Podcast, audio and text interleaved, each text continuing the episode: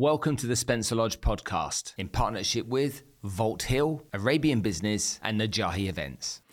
When you talk to serial entrepreneurs, you want to find stories of stuff they've done that have been inspiring, but also funny with lots of energy. And today's guest, Mark Verge, is exactly that kind of guy. I think that anybody that wants to be successful in business needs to bring a certain amount of energy and passion to whatever they do. And that is exactly what Mark does. He's an entrepreneur, he's an investor. He's created many of today's most popular and successful destinations and businesses today that are found throughout LA. His business compromises of restaurants, bars, hotels, environmental companies, real estate companies, and fashion companies. I mean, goodness me, he's got his fingers in many, many pies. He founded Perfect Business, a resource center and network of entrepreneurs, investors, and business experts to share knowledge and support of aspiring entrepreneurs. He's got bundles of energy, he's really enthusiastic, and is a really funny guy. And I know you're going to enjoy this episode. So let's cue the music and get stuck in to Mark Verge.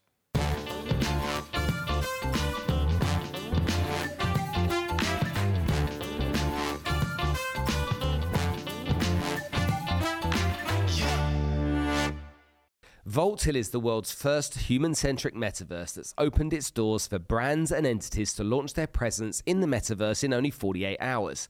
This is the fastest activation ever and the first time ever any metaverse has offered this.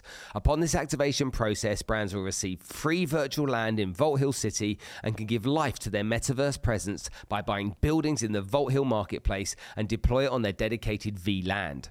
Then brands can customize their land using unbounded creativity. They can display their own NFTs or upload different media, logos, or digital creations to start to capitalize from their digital assets. Go check out vaulthill.io. And lastly, thank you to Najahi Events, who have been sponsoring us now on the podcast for over a year. Najahi bring motivational speakers to the region to help inspire, educate, and motivate you to achieve better success and live a better life. Mark, thank you for coming to join us on the podcast today. What an honor. I'm fired up. Being introduced to you by Ken uh, is, well, whenever, whoever Ken introduces me to uh, ends up being a great connection to have. So I'm really looking forward to chatting to you today and learning a bit about your story and maybe some shared beliefs that we might have. For sure. A lot of shared beliefs already.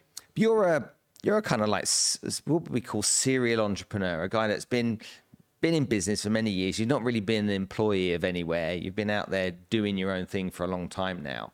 But a lot of people don't know how to get into the you know the whole world of being a businessman. You know, when I'm, I'm 52, it wasn't called entrepreneur when I was young. It was called businessman. You know, or started a business or sole trader or one man band. There was nothing more than that to it. But it was always very overwhelming because of the fear of walking away from a salary you know, my salary would make sure that I was safe. I could pay my mortgage and I could pay my car payments and I was good. Why would you take the risk to be an entrepreneur? So tell me about your journey and how you got into it. So I was fortunate to have a dad who was a teacher. So my dad, we had six kids in the family, and he was a teacher, and he always believed that everyone should be a teacher. So it was great. You heard I'm the fifth out of six, which to me always defines who you are, where you fit into your family structure, because when you're fifth out of six, they my name's Mark, but they pretty much call you Mike because they've forgotten about you. but it it drove me because I was in Santa Monica where there was an extreme amount of wealth, and we went to a Catholic school, and it seemed like everyone had money but me, and so everything revolved to me about at one point I got to make money. So everyone wanted to get these jobs as a police officer, a fireman, or they're going to be a Hollywood star. We went to school with a lot of kids who were famous. And so, but this Catholic school our family helped start was there, and we just said, you know, everyone's going to do this. You're going to be, you know, a fireman because the rest of the kids are movie stars. Tom Selleck's son went there, or, you know, Marlon Brando's daughter went there, and you know, they're on their path. But for me, it always felt like I didn't have enough money. So we got into horse racing, where we were going out to the racetrack, seeing extreme wealth, and we loved horse racing. So we decided we're just going to learn all about business and how these guys make money. So I was fascinated with money, not with the rock star, because you know I knew people like that, or not with the movie star. I knew people like that. I want to know how guys made money. So everyone I met, I was fascinated by how they earned money, and I found out it was all hustle. It was never working for somebody, ever. It was on your own. How am I going to over deliver for anything I do? And I started getting into selling gold coins, and I knew if I undercut everybody and gave my customer the best deal possible, I can make money. Not a lot, but the overwhelming, you know, coming back, coming back, coming back, and getting that customer was amazing. So I just loved to me was make I had these goals of making money because everyone around me I thought was much wealthier. Later on I find out that there were poor kids at school. They just happened to have very nice clothes. LA. So that, that makes me think then that uh, the word hustle must be associated to being able to sell as well. being a So sell- you're, we're all in sales. I teach a lot of business school class and I open up with the same thing every time like who wants to be in sales? And one maybe in the black, maybe in the back of the room, maybe one hand goes up. And then I said, Who doesn't want to be in sales? Every hand goes up. I said, So you're going to leave Marshall Business School. And somehow you're going to walk into Google and not say a word because you have this great USC degree. I said, You're wrong. We're all in sales, no matter what. It, it's everything you do, you're in sales. No matter what you think, every, everything you do to be successful is in sales. So when you think about that time of selling those gold coins, who taught you how to do that? Was there somebody that, that took you under their wing and somebody that kind of mentored you at that time? Yeah, I, I had a few. I was very fortunate to be collecting millionaires at the time. Now I call it collecting billionaires, but it used to be collecting millionaires where people would allow me into their network, kind of like Ken. Uh-huh. You were allowed to meet people who were successful because they knew I'd never rip them off. And it was just, they once you got in there, you never burned that bridge. It was really important to me, you know, that your reputation was everything. And so you'd over deliver and and the the price that I could get for anything, I would beat, even if it meant sometimes just breaking even.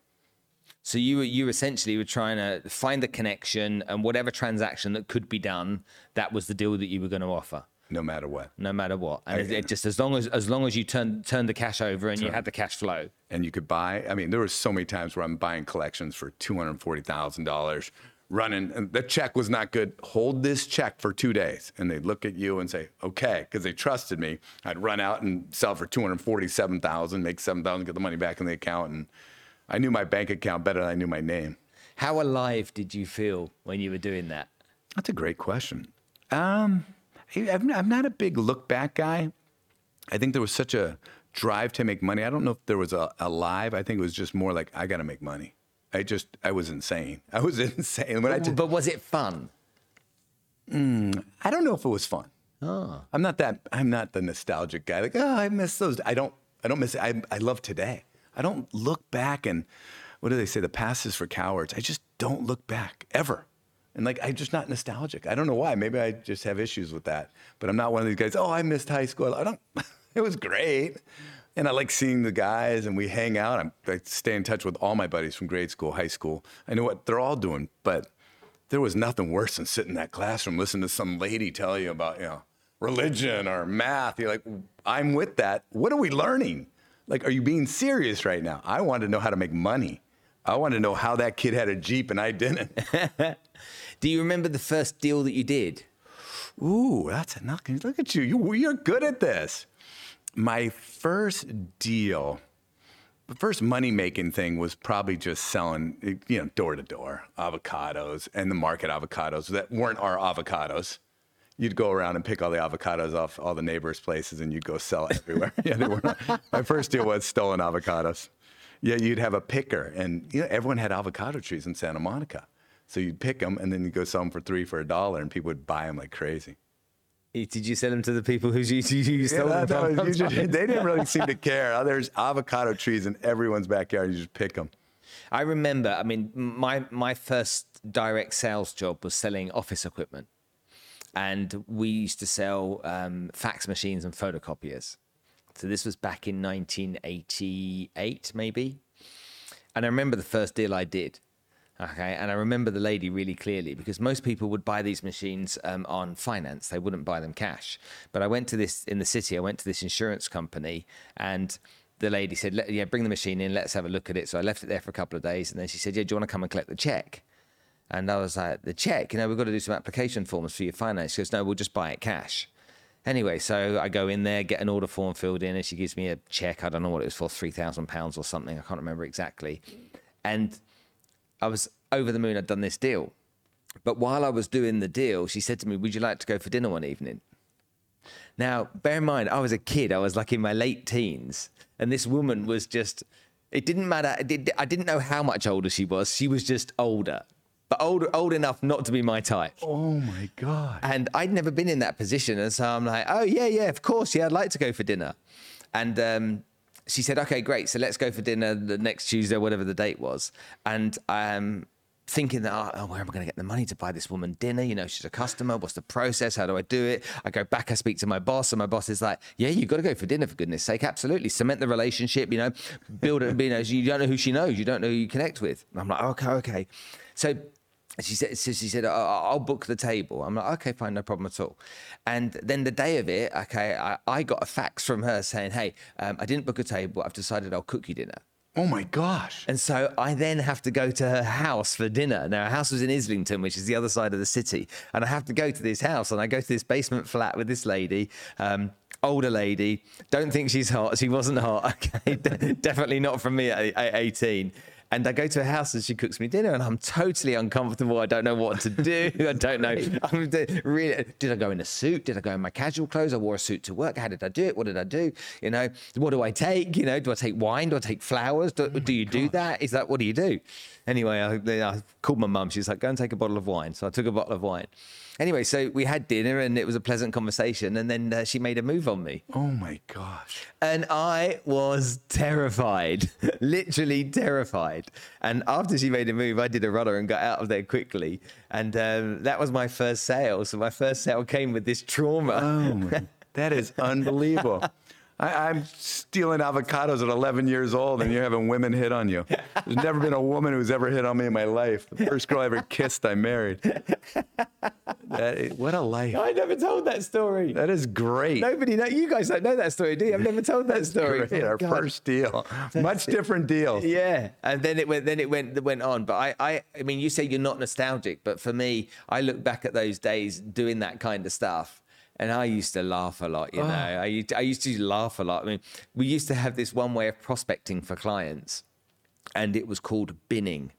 All right. And binning. so the job every day was to go and go to each company that we went to to collect a compliment slip with the name of the office manager on and what office equipment they had. Right. We'd take those 100 compliment slips, go back to the office and cold call them all. Yeah. That was the job.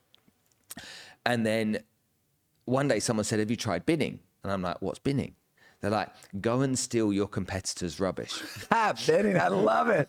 And I'm like, what do you mean? They're like, go get their rubbish. The bags go out after work. Okay, go about seven o'clock, eight o'clock in the evening before the trash men come, take their rubbish. In their rubbish, there'll be quotes that they would have done on the word processor that will have been, they'll have mistakes on and they'll have scrunched them up and put them in the bin. Oh my gosh. And I was like, okay, fine, we'll try. You know, I'm 19 years old. I'm going to try it. Yeah. And we, we went and we stole the rubbish of our two biggest competitors. This is awesome. And then we, we, got back to the office the next morning and we put the overalls on and the marigold gloves and we'd open the bags up and we'd take the, the tea bags out and that kind of stuff, the coffee cups out. And then there were these quotations that had been scrunched up. And it was like, that's gold. Yeah, absolute gold. You know, a company's like so we know what they're quoting. Oh okay, we know who they're quoting. Okay, and it was just a case of getting in touch with those companies. And some of the biggest deals I ever did in those days were from the bins. Binning is great. Look, that, but that's business. And I try to tell kids this, and yeah, I don't know what's going to go on with a lot of these kids, but if you can't make money now, I give up.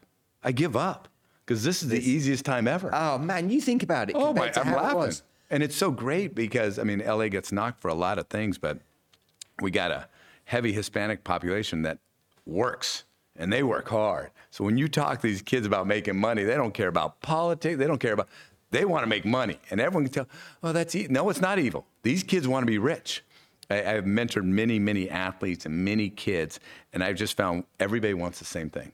Uh-huh. They want money. They want to make money. And if they don't, that's fine.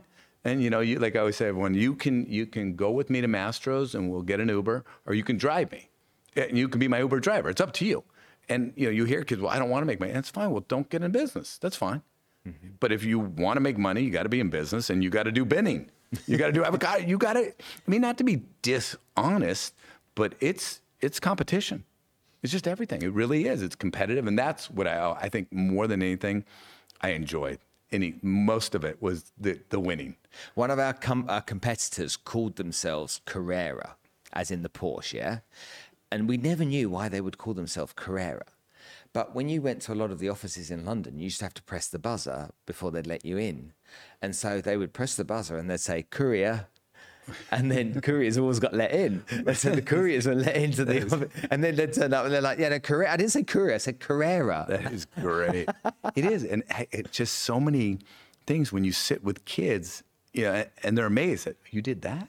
I said, yeah, I'd follow up on any occasion, any reason. When I was collecting millionaires, any reason, anything to meet them. Oh, wait, wait, you're going to be in Hawthorne? I'm going to be in Hawthorne. I wasn't in Hawthorne. I'm two hours away from Hawthorne. What time are you going to be there? 11.30. It's like 10.15. I'll be there 11.45 and be, I mean, I would just, to meet him, just to meet him. Yeah. And it kind of like Ken, who we're talking about, who put us together, there was something so neat about success. Just, it fascinated me. Like, how did you make a living? You started bidding. Your first thing you hit, it, it's, it really is to me that's fascinating like and when you talk to these people who've made the money they all did the binning. They all were hit on by the one they they all had these stories. When you hear individually that to me is fascinating. I don't want to hear about a guy can kick a soccer ball or make a basket. Great that's fantastic for you. But I, i'm more fascinated by the guy who started out with nothing and started mcdonald's or the guy who started out with nothing and started disneyland and just the stuff they did and the punches they took Nobody in business ever ever stumbles upon success, do they? no, You know, I think a lot of the world think that you know really successful people have stumbled in some way. You know, they've lucked out or some, something's happened that's just you know, oh, guess what? You know what? But it's not. You know, you, you'll you'll know this. It's there's a lot of sacrifice. There's a lot of hours. There's a lot of energy. Uh, of course, it's all fun and we love doing it. But when when we're younger and um, and kind of fill our lives with that kind of stuff. But it's you if you're not doing it, you're thinking about it constantly as well. You're 24 hours a yeah, all the time. Talk to me about your first success in business. What was your first business success?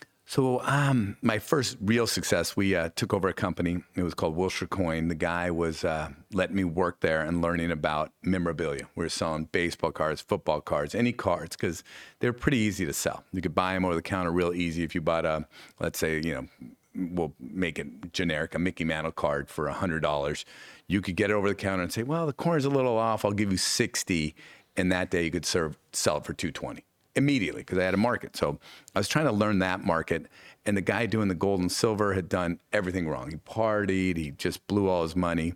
And so I started taking my profits and investing in his coin shop. And it was called Wilshire Coin, gold and silver, the largest seller of gold and silver. He had zero money and he didn't really care if people brought over the gold and he'd pay him in a check that wasn't always good. And I kept watching him like, you have good clients and you're kind of blowing it. And one day he looks at me, he was into me for about $40,000. And at the time, I was probably 19. I didn't have 40,000 to, to loan this guy. And so one day he looks at me and goes, I can't pay you the 40. I'm like, what? Like, I, and I'm thinking, you're my friend. He goes, I've taught you everything. Just take the store. He gives me the store. So the deal comes in that day. Guy wants to sell 10 Krugerrands. So I called out to Continental Coin. I'm like, how much do Krugerrands go for? And I think it was time like 326 each. I'm like, I said, I'll give you 250 bucks. And the guy goes, I don't care. I'll take them. I just want to get rid of them. So I, you know, took a $2,500 thing, went out and made 326. So I'm like, wait a second. I just made like almost $800 in 12 seconds. And so now every time I go, do you buy gold? Do we buy gold? We're the number one buyers of gold. I knew nothing. And it was just really trying to learn it on the fly. Nothing. What happened to that business? It's still going. My partner who, who mentored me, Glenn, is still there doing phenomenal. And one of my best friends, it, was, I ran it for three years and it was great, but we were ready to strangle each other at the end because it's a tough business. And if you walk in, this was before the internet. So you walk in with a 100 Krugerrands and you got to make sure what you know what you're doing. When you're going to sell, this is why I do love education, is to get information on what you have in your hands. Because a lot of people would walk in like, here, 100, just give me whatever they're worth. And, you know, his eyes light up or my eyes lit up. And I remember seeing a time I was making a fortune, but I wasn't, ha- I wasn't feeling good about myself because people would come in, you know, a little old lady wants to sell you a diamond ring. And you're like, oh, whatever, I'll give you $800. She's like, okay. And you go sell for $22,000. And like, oh yeah, oh, every day, every day, kids get an education because you will get ripped off. Oh, it was brutal. My wife said to me one Wow. day, "She never talk about your job." I said, "Our job is to rip off little old ladies. That's not that much fun of a job." She's like, "Oh my god, I was wondering why we're making so much money." I'm like, "It's not that much fun. I wanted to be a multimillionaire, and at that time, we were killing it. So we had a lot of money, but yeah, you didn't feel good about yourself." So then what happened? So then we had a little falling out where I wanted to take his head off with a gun. In in any pawn gold shop, you have a gun every every step. And he kept pushing me on not working. At the time, I'm 24 years old. And he's pushing me. He was about 35. He had two kids, and we're both making a fortune. But my thing making a fortune is like, oh, I'm gonna go out and I had a couple condos and life is this is easy. And he kept pushing me. I said, just one more word and I have to kill you. I lost a brother who got shot when I was 12 years old, so I've never really cared about people's feelings. I said, one more word, you're dead. And he knows the story. He tells, I'm, I'm getting goosebumps now. So one more, one, one more word, you're dead. And I called my wife. I said, you need to get me out of here. We were just engaged at the time. And I said, you need to get me out of here. I said, you can buy me out for whatever you want. Write me a check right now, but I'm out. We can split. And we had like three block loads of gold, silver, memor, a ton of stuff. But you can buy me out or I'll stay, but I'm not coming here. In one hour, we're ending this. And he's like, I'll buy you out. And so he gave me a check, which was very nice, very more than I ever thought I'd get. Oh, oh I'm a terrible negotiator. When he said the check, I'm like, really? And so we're walking out, and took about three days to clear everything out. Walking out with my wife, and he looks at me, and which was a big help to me. He goes, "You'll be back here in six months, getting a job for me." And I look at my wife, and my wife's like the most beautiful little Asian girl, and she goes, "You didn't need to say that to him."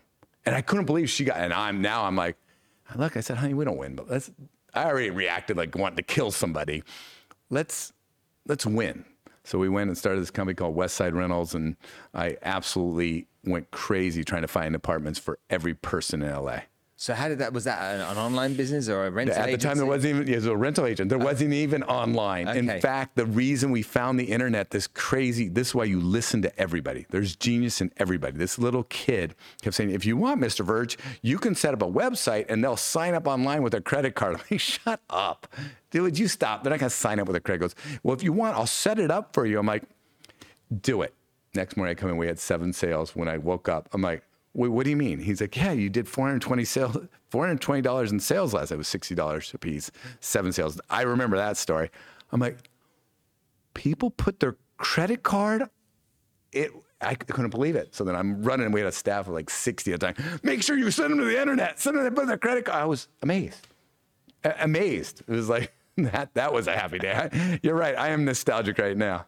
When you think about those moments, those kind of like, those, it's like, how did that happen? How did well, you used to have to print out a list and you have to walk in the person and sell them the list and now the internet they're like and then you're going waking up you got 300 sales in the morning like that's $18,000 I like this So, so this was basically a letting agency that you set up. we we Okay. went in and we At the beginning. it was a toll road business so What does- you what does you that have an you have an apartment building you own it I say I'm going to get you the best tenant in LA just give me your listing you put in your one bedroom apartment I'm going to get you the best tenant now that's not always true but I'm going to get you the best tenant and so I would go to everyone going, I'm the only one who has his apartment. I'm the only one you're going to get it through. So 300 people would try to get it. And I had, you know, 20,000 listings. So people, I had everything. So your your your hustle was being able to go out there and get those listings from those landlords. and it was free. So my owners love me. Talk about over delivering. I do them free credit checks, free photos. So if you had an apartment, and they used to do it in the newspaper. My goal was to put every newspaper out of business. Out of, you'd pay three hundred dollars a week. Three hundred dollars. It was crazy. I think it was like two twenty a day to run your ad in a newspaper. Yeah. Which means you had every guy who might be using the bathroom on the sidewalk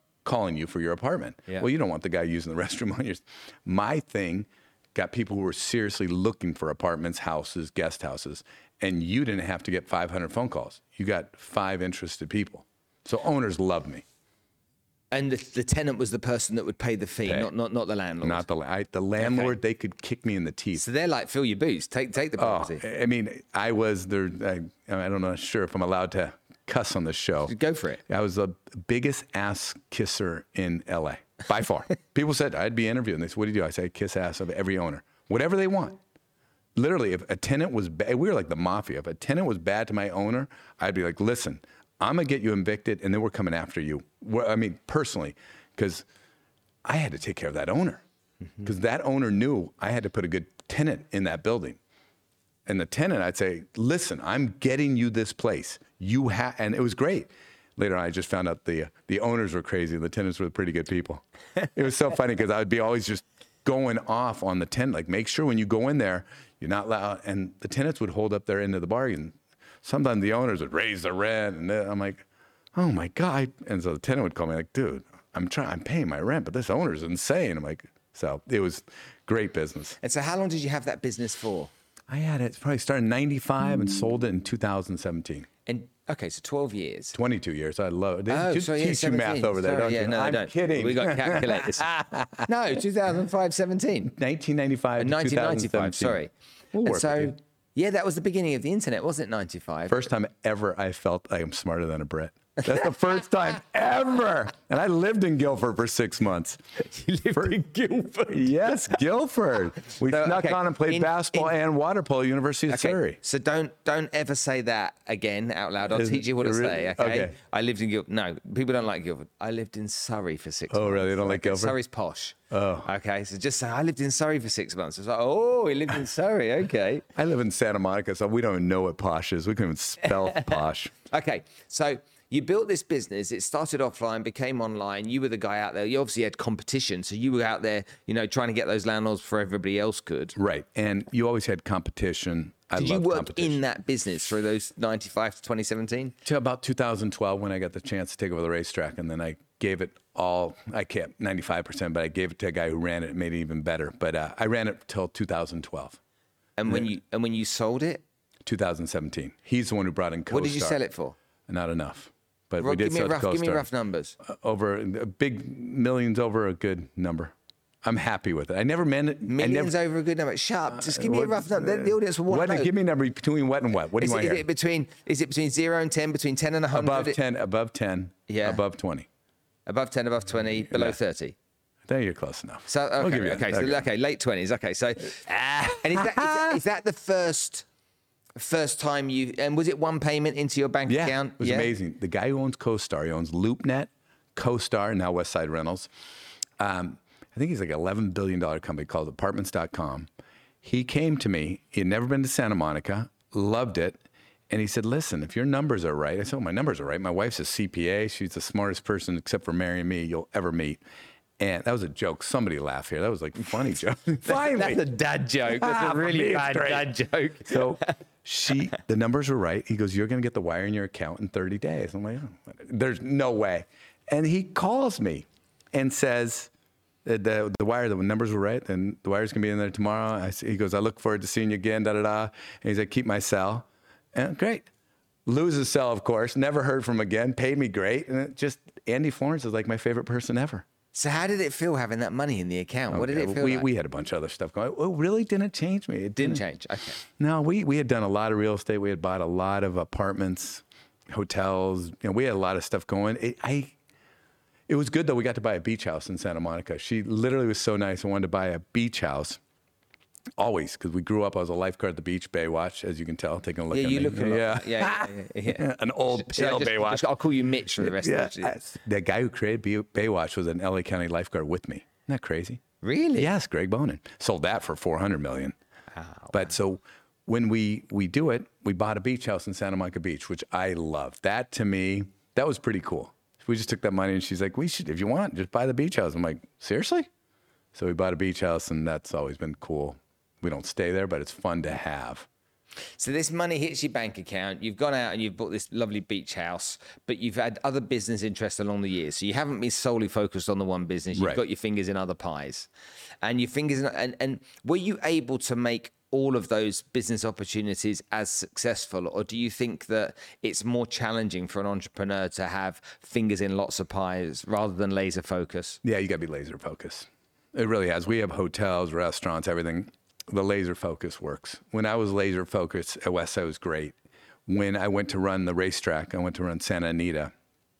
I gave my partner Kevin uh, five percent of the business, and he took it to another level. When I got fired at Santa Anita, I went back there because my wife got tired of me napping. She goes, "You got to do something." So I go back to Westside Rentals, and Kevin, it was our apartment finding service, which was huge. We had eight offices at the time.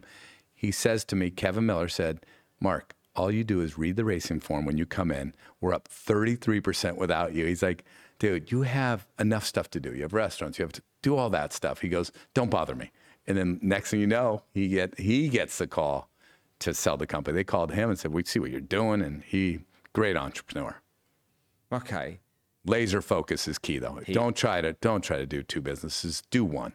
That's it. Do one, do it well. Beyond belief. Yeah. I mean, we all know these guys. When they try to do everything, it's like the athletes out here when they want to be actors or musicians. Like, come on, stick with you know Stick with what catching the good at. football or kicking the football. So that was 2017. You've, uh, you've got this passion for racehorses and everything racing all the way through those years, though. Yeah, you've All the way through. always been into the horses, and you bought a race course. Several. You we bought- always do it. We always buy racehorses. No, but do you you bought a racetrack as well? No, I was a CEO of Santa Anita. Okay, so you didn't buy the racetrack, but you've been buying, selling racehorses. Now, there's there's a community of people in the UK and in Ireland and whatnot that are like big into this stuff. You know, I live in the UAE, Dubai. We have Sheikh Maktoum, and obviously he's crazy about Oh, horse the racing. And there's, there's it's kind of like a secret community almost of people that are that are in it rather than people that are out of it. You know people, you know, my dad my dad was or would always go to the big horse races in the UK. My uncle Jeff would have every single horse on his laptop, form the lot, Of you know. course. And then we went to the we went to the the the Epsom Derby. No, we didn't go. It wasn't the Epsom Derby. It was the two, it, it was the 2000 Guineas and my dad and my mum and my wife and I and my uncle and my auntie went, and it was a, a day at the races. I'm I'm not really into horse racing, but it was a day out, lots of champagne, so I, I, I'm in, yeah. and so we go to the races, and we get the form, and my, my uncle Jeff and my dad are s- studying it through, and my dad's like, "This is the horse you want. This horse on this race, this horse on that race." My uncle's like, "That one on that race, doing each way on that one just in case, and so on, yeah." And my mum's looking at it, and she's drinking away, and she's like, "I don't like the name of those horses." And the first horse she chooses okay is a horse called entrepreneur.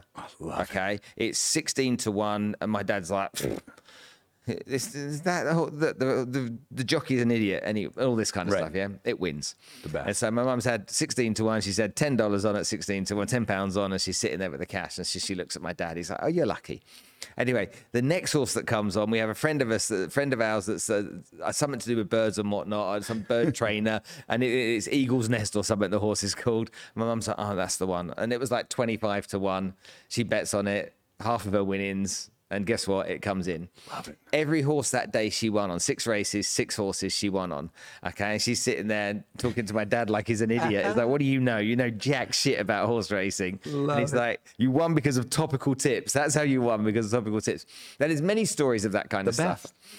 And it, and it's is it gambling and a good fun day out and good fun experience, or is it, or can it be scientific? It can be scientific for sure.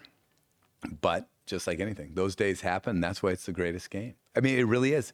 Instead of, and people hate this, I'm amazed how many people go and watch other people play sports when you can be a part of it. Your mom was a part of it. She had a rooting interest and won money on it. And I just think it's the ability to me to be cool. Like I'm amazed how many guys bring their girlfriends to a basketball game or a football game and wear a jersey. It's embarrassing. You can. It's embarrassing. It really is. I, I had people scream at me when I. It's embarrassing. Like, What the guy wears the jersey of, the of a man. Of a man. But we're, wearing the basketball jersey. It's just Yeah. uh, anything. It's ridiculous. And you bring your girlfriend there and you think you're cool. Like, go and pick horses. And then you go have fun and you do it together and you read the form and maybe entrepreneur wins or may. And that's the fun. And it's a great day and it costs you nothing. And it's so much fun. But meanwhile, your husband's putting on his jersey of the guy who's 20 years younger than you. And it's like, come on, really? I really do. I believe it. it, it it's the greatest game there is. And the horses are magical. I mean, we get a, a bad rap that we don't take care of the horses until you meet these guys who they would they would literally strangle everyone but that horse. They love the horses. The people they're not too good with, but the horses. I, are- yeah, yeah. Well, well, I, oh. I mean, especially where we live, they're they're they're treated better than humans. Oh, for sure. And and well, so and they deserve it. Come on, deservedly so. incredible! They're the best. And so, do you? How often do you go to to the racetrack? Not as much as I used to. I was heavy into it when I kind of had my falling out with Santa Anita. I kind of put that in the back burner and just I, I was always not everyday guy. There's a lot of guys who go every day. I'm a But you big go once a once month? week, once a week, every week. I never miss. Oh, never once oh, you a go week. every week? And I love the workouts in the mornings. Mornings are magical there. You see the horses work out, and that's the secret society where everyone's having you know coffee and talking about the horse, and because they work out, so you get to see the horse work out, so you get an idea. But I feel your dad's pain because I've been through that enough time. Every time I go to the racetrack, I always say to everyone, pick your own horses. Don't ask me because the worst thing I can do is give you a winner because then I have to hear from you the next race. Like, who do you like here? And it's like, but that is a painful Is, day. is is horse racing the same as golf though? You know, golfers have like these bucket list golf courses that they want to go and see. They want to go and play golf at. You know, Gleneagles or wherever it may be, Augusta. Uh, Is it the same with horse racing? Do you want to go to some of these Without amazing races? Yeah. everyone. Kentucky Derby, everyone's on my bucket. I don't know who has it. who's stupid enough to have a bucket list. I'm so tired. If I hear that again, a bucket. What is that? A bucket. Everyone has it. Bucket list. Like, just go do it. Like, okay, the bucket list. like, I love the bucket list. Please shoot me when they take me off this earth when I have a bucket list. But What uh, one haven't you done yet? You want to do? Oh, uh, anywhere. Australia. I haven't been to the Melbourne Cup. I mean, any of that. But it's. I'm just as happy going to Santa Anita. Going to Del. If you go to Del Mar, I know you love Dubai. Del Mar is is right on par. I mean, it is magical, magical. And they have. And do you, do you, do you like the on the flats or over the jumps? Oh, flats. No, just yeah, flats. So not like the Grand National where No. they're, they're all committing Harry Carry going over these magic. I don't know how they do it. Ooh, ooh. Those jockeys are such talented athletes.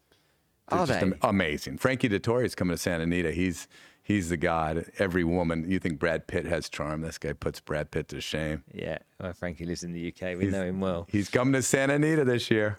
Yeah. Okay, let's go back to business because you can see your eyes light up when we talk about horses. What happened then? You sell this business, and so you you've gone back in, and they're like, "Can you go away and leave us alone?" Yeah. Okay, so that no, you go back in, and then the business is sold. Was there a period where you sat there, not knowing what to do with your future? Yeah, it's Were been you- that's been for a while. You know, just figuring out next steps, and I like mentorship. I'm doing a lot of mentoring everybody. I'm a very just uh, maybe every day to get someone better. We're we're dealing in, know, we're in the United States where everyone's upset about everything every day. So I try to get around, uh, just trying to spread the happiness. Everything I do is pretty. I stay around positive people. But what are you? What's your interest now? I mean, at the end of the day, you've you've built another business, no? Nah, just trying. You know, we have several restaurants, we have some hotels, but it's more just a lot of mentorship. You mentorship. can't play that down. I don't. I really don't. You can't I'm not that that. into that. I, I, my thing is really. Uh, I, I Well, you know what really you're enjoy this meeting There's, an, new there's an audience of you guys that are watching this on YouTube and whatnot, and the guys that are listening. It's like, yeah, you know, we've got some hotels and stuff.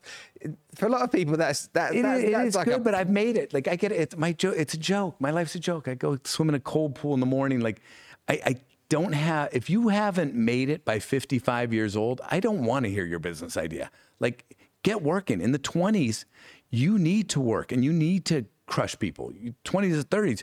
But the guy who comes up to me, no offense, you 52 years old. Let's think we, you and I say, hey, let's start a business. I'd laugh at both of us. We don't, we don't have it. We're not going to go binning. We're, not going to go binning. You know, eh, eh, it, it- yeah, it just, it just. I, I really think these kids got. This is the time. I mean, do it Do you, now. you think we're you think we're too old? How old are you? we're up 55. We're done. How old are you? 55. Done. So we're three years difference. We're done. We're done. We can't crack like we used to. We can't go binning. You know we can't go binning. And, but and I would have gone binning, but now it's got we got homes everywhere. It's like what, what are you gonna do? Like how much you know? I want to slap the shit out of Elon Musk and Jeff Bezos. Now they're flying to the moon. Like wrap it up, guys. Wrap it up. no, really, I don't care what you say. I really don't. Like these guys talk like I want to just punch them in the face. I'm doing a plant-based business, and the only reason I want to do it to make it successful is so I can either slap Elon Musk or Jeff Bezos. That's the only reason I want to make more money because these guys are so obnoxious. If I have to hear about you going to the moon and saying, you know, the Earth is going to be like a, you know, a vacation spot, it's like stop. There's guys who are grinding every day, who are working, who want to be successful, who have not been as fortunate as you, Jeff or Elon. You got to stop. I mean, it's really just Trump, and then they, they get obnoxious. Who do you admire? Wow. Who do I admire?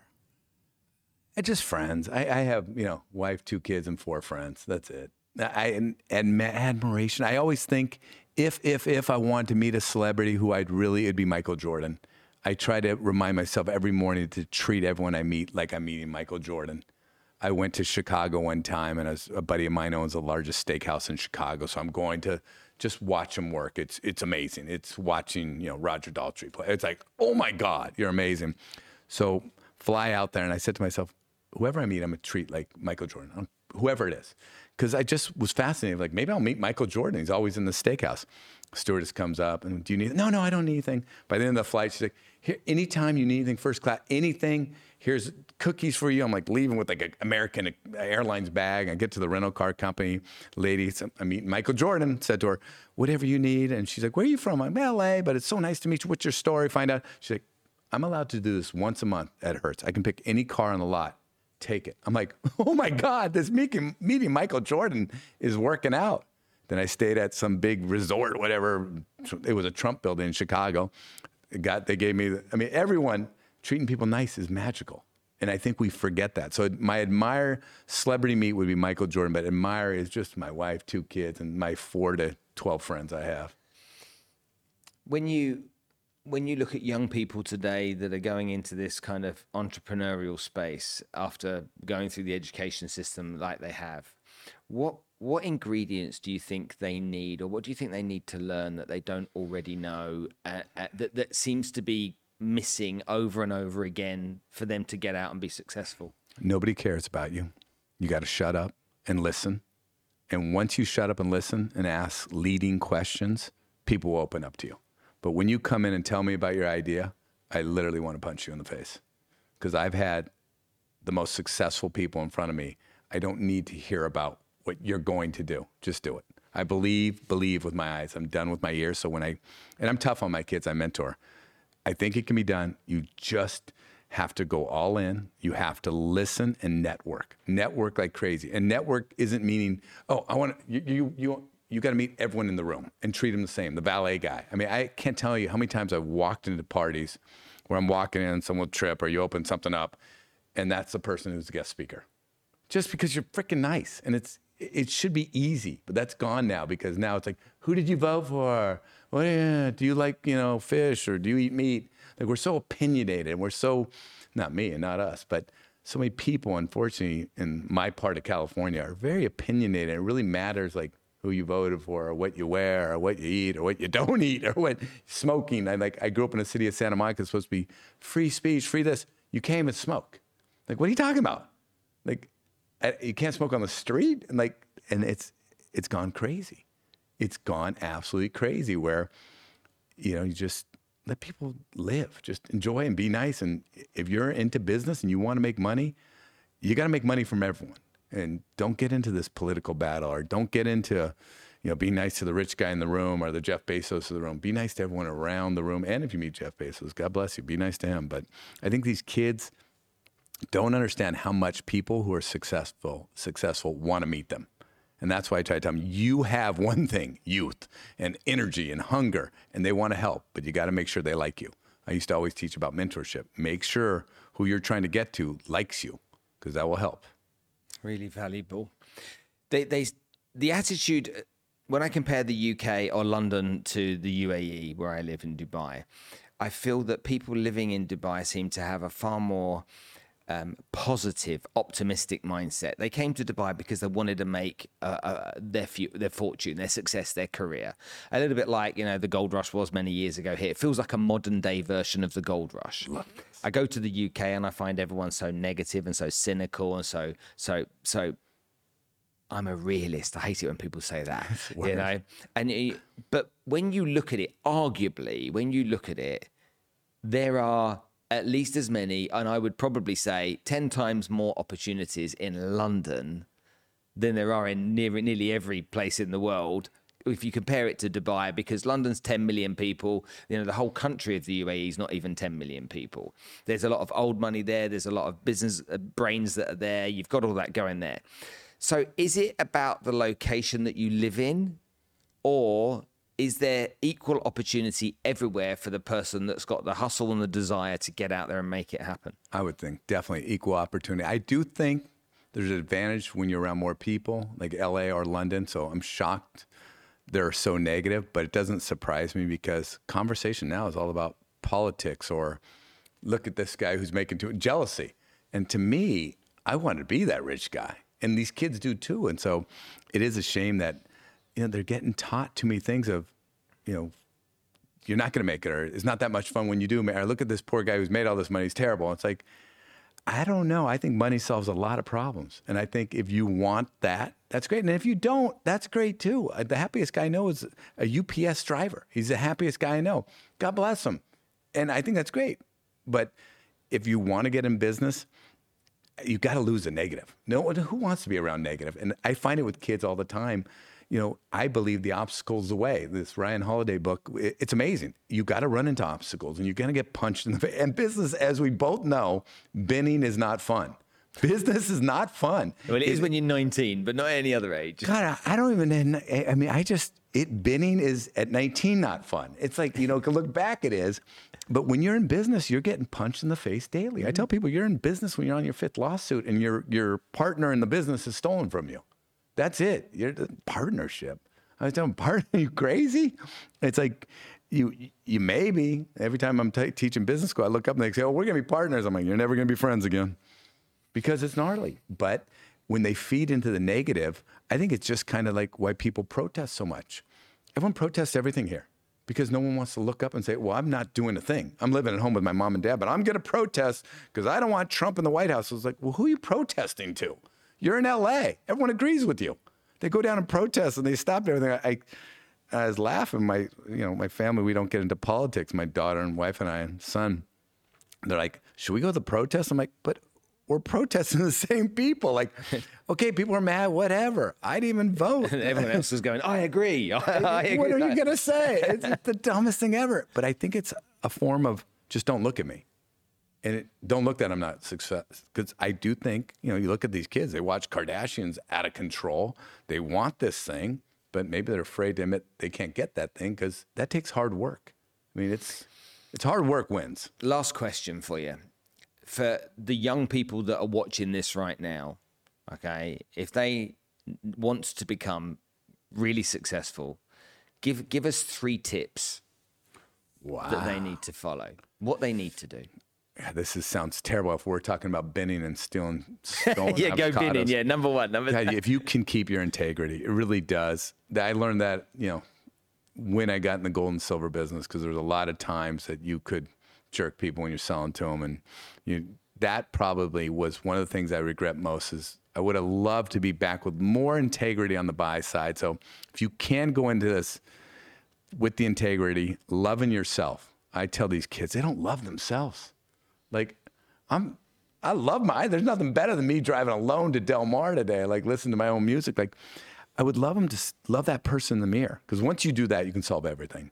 So I, I would just say, don't just love love yourself, integrity, and outwork everybody. You really, but you gotta you gotta want it. Don't don't do it for your parents. Don't do anything for anything but yourself. Because these kids, so many times they don't realize like if you want to be successful, and your parents running a big shop, and you just want to make money, well, go work for your parents. Don't try to do it on your own. Like I meet more kids who parents are very successful. I'm like, what do you want to do? I, I want to make money.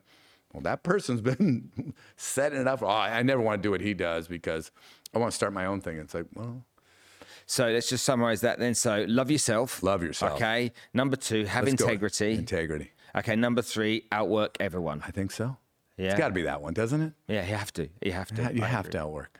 Awesome. But also, but make sure you want it. Like it's it's not the answer for all of us. Like I meet these kids who want to make money for what reason I don't know.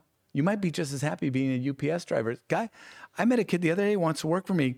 He's fascinated with the Tampa Bay Buccaneers. He loves the uh, LA Lakers. He loved the Boston Red Sox. He loves golf. And he lives in an apartment. I said, You're never going to be rich. You can't go watch a game. I didn't watch a game for two hours. That, that's out. That's absolutely out. You got to work. There's, you don't get to sit back at the bar. I never had a drink till I was 27. I've never done a drug. There's no sitting around. You're thinking about this business 24 hours a day. And make sure you want that.